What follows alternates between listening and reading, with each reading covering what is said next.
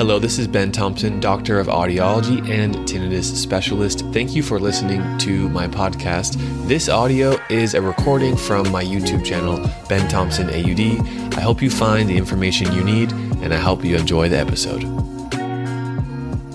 There's some personal stories out there online about how intermittent fasting has had a positive effect on tinnitus. So, what does the research have to say about this? This is pure tinnitus. Hey, my name is Dr. Ben Thompson, audiologist and tinnitus specialist in California. So, is fasting a proven method for improving tinnitus? No. I do not recommend fasting as part of tinnitus management because there's no evidence-based research to back it up. The only research article I found about tinnitus that mentioned fasting described how prolonged periods of fasting could actually spike the tinnitus, make it louder and more bothersome for the individual. So there are some personal success stories out there on the internet. I don't want to take anything away from the people who tried intermittent fasting with tinnitus and reported that their tinnitus did change and sometimes improve. There's some people describing that it had a very significant impact and helped them very much. I don't want to take anything away from those individuals. There may be a progressive research avenue for some researchers to look into this question of can fasting help tinnitus? From my research, I didn't find any relationship that would suggest that it did. I also couldn't find a specific theory as to why ketosis or the keto diet, fasting for intermittent periods, would significantly improve the relationship between the auditory sensory cells of the cochlea and then the auditory nerve and the neurons of the auditory pathway. If anyone has any new information about this, please let us know in the comments below and I can make another video on it. But so far, I wanted to give you guys the update that if you're considering trying fasting for tinnitus, that maybe you should think twice.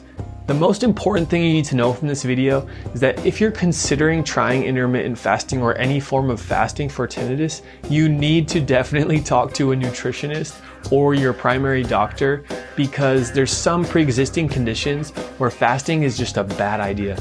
I've done some fasting myself for a 24 hour period and I did speak to a nutritionist first before I did. It helped me with my path and it gave me more clarity as to what exactly my intention was and what I should look out for and what are some red flags to not try it in the first place. So there is this relationship between food and our overall wellness, and that's something I definitely encourage you to explore because if you can have some overall positive gains on your health and wellness, then that likely would indirectly improve your tinnitus. Here are some basic diet tips for overall well-being. You can limit your processed sugar intake, you can limit your processed salt intake, anytime you're limiting the amount of processed foods and replacing that with whole foods or fresh, healthy food, that's going to be a good thing for your overall health. Another thing you can try is including more green vegetables in your diet. And of course, drink lots of clean water. So those are some basic tips for you.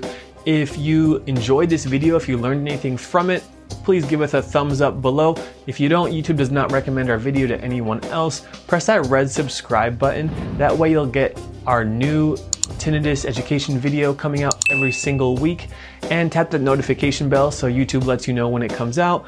We also have a free newsletter where you can stay in touch all things tinnitus. This is Pure Tinnitus. My name is Dr. Ben, and remember to take your journey one step at a time.